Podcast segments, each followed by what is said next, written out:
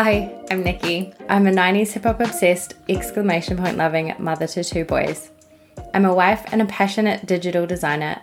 I spend my days doing what I love, which is helping women make money with WordPress, whether that's by designing and developing custom websites or helping teach women how to build their own thriving development studio. I'm here to share with you everything I know, all of the mistakes I've made, so that you can take the shortcut to achieving your own version of success.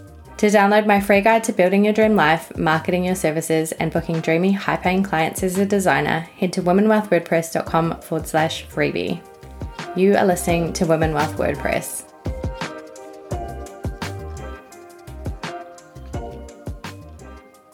Oh, hey guys, welcome to Women Wealth WordPress. Today I wanted to talk to you about ways to speed up your build time. Pretty straightforward about why you would want to do that. Obviously, when you spend less time building, that means you can take on more work and make more money, or you can work less and make more money.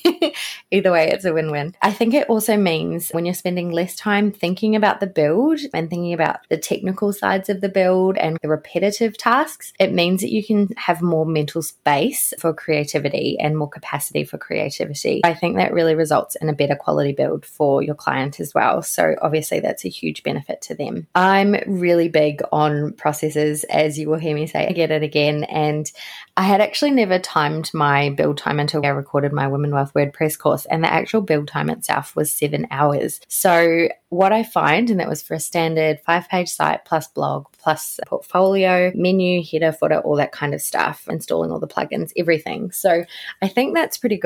But when I do a project with a client, I actually, for a project of that size, I charge around six and a half K.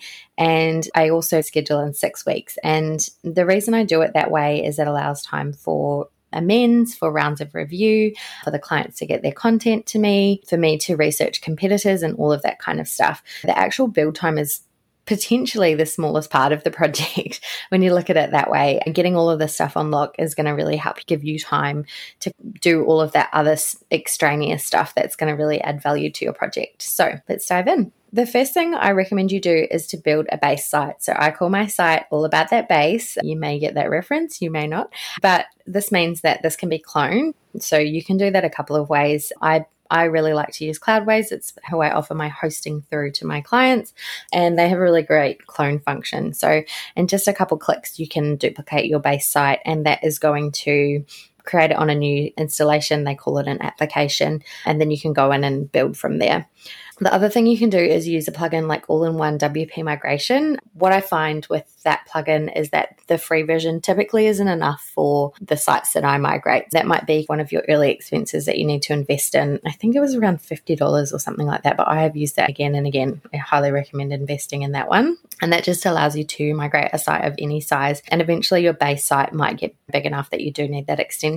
Or if you're going to be migrating sites for clients like completed sites, you will need something like that in the future anyway. Just doing it that way means you've got everything set up, everything that you need with every project, and it's just all replicated. So you don't have to spend that time every time doing all that stuff like installing the theme, installing the plugins, making any code customizations, or adding any snippets that you use on every website.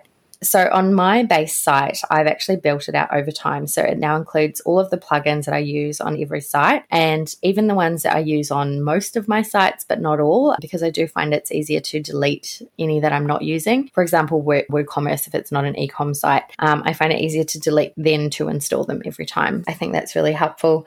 I also have gone through on my base site and deleted all of the default themes. So that makes the website itself leaner and it re- reduces required updates for the client on an ongoing basis. So I think that's really good to keep your base site as clean as possible. I also have a header file, a footer file, a blog post, a 404 coming soon, a homepage, a contact page, and about page. All of those things that I will typically have for every site that I build, I have them like all ready to go. So I just need to actually build them. The actual page is already there, the domain's already set, the URLs are already set for forward slash contact, forward slash about, all that stuff that's not going to change. And that really just saves me so much time. Definitely recommend getting on top of that one that one can be a bit complex if you're just getting started with the migration and things like that. If you have any questions, feel free to shoot them through. Cool. The next one I recommend is having processes for your actual build. So, the way I've done this in the past is by using an Excel checklist, and I have separate tabs for the base, which I've just gone through, which I don't need to check off every time now because I know it's the same, but it's just good to have a record of it so you can send it through to the client and say, These are the things I've done. You can have each page is required to have a meta tag, a meta description, images are required to have alt tags, all those kinds of like SEO things, and then a featured image, all that kind of good stuff. And then everything that each site is required to have. So, like I mentioned before, a 404 page, a coming soon page, a search page, all of that good stuff. And then, probably the most important part in this checklist would be the pre go live. So, doing all those checks and balances, running it through a spell checker, a broken link checker, submitting it to search consoles, everything like that. Having that checklist really makes sure you've covered all your bases. And if any issues arise in the future, you've done everything you need to, you can refer the client back to that. And again, it allows you to just know that you're doing a really stellar job, which is always nice.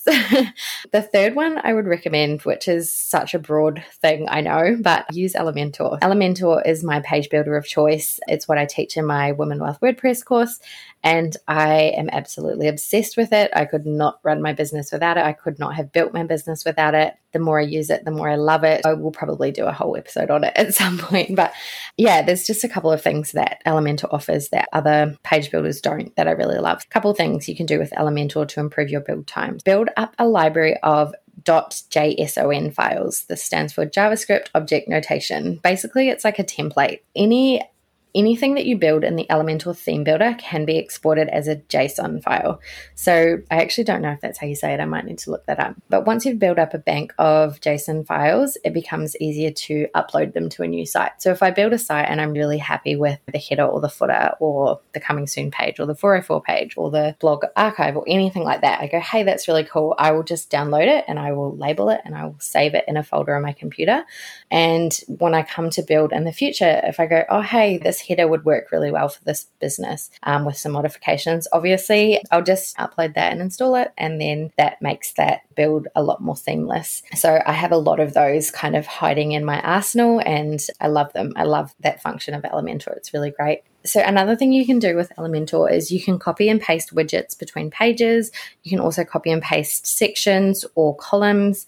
And you can also copy and paste styles from sections, columns, and widgets. It just applies one style to another, so that saves you the time setting all the styling again. And similarly, on that, you can also save widgets as global widgets. So you can just drag them onto another page rather than having to open up the other page, go back, copy, paste. If it's something you're going to be using over and over again, or if it's something that the client's going to be using over and over again, I like to save it as a global widget for them to save that time with them updating as well. If you are going to give Elementor a try, I will pop a link on my website um, and on this blog post. So if you are interested, please use my link. It is an affiliate link and I will get credit for that. This is something I definitely recommend you explore as well. Not everything I mention is going to be an affiliate link, some things are, but I would say if my tips help you, please go to my website and use the links that I pop on there. Cool.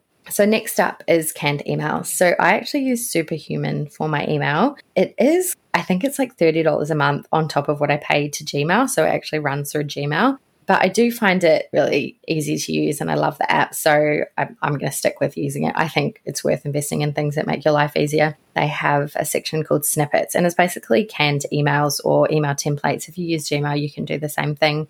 But basically, anything I need to do more than once, I will save it as a snippet every time.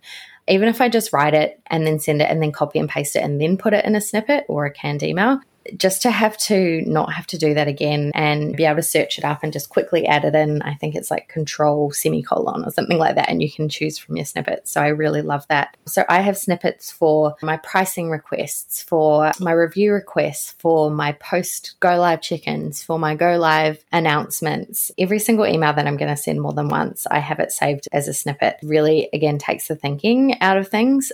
And the other thing I love about Superhuman is that it's really easy to schedule. So quite often I'll sit down and I'll write a few emails and then just schedule them or set up my canned emails at the end of a project and schedule them and then it's all done and I know all of my check-ins are taken care of. So I highly recommend getting as many canned emails together as you can.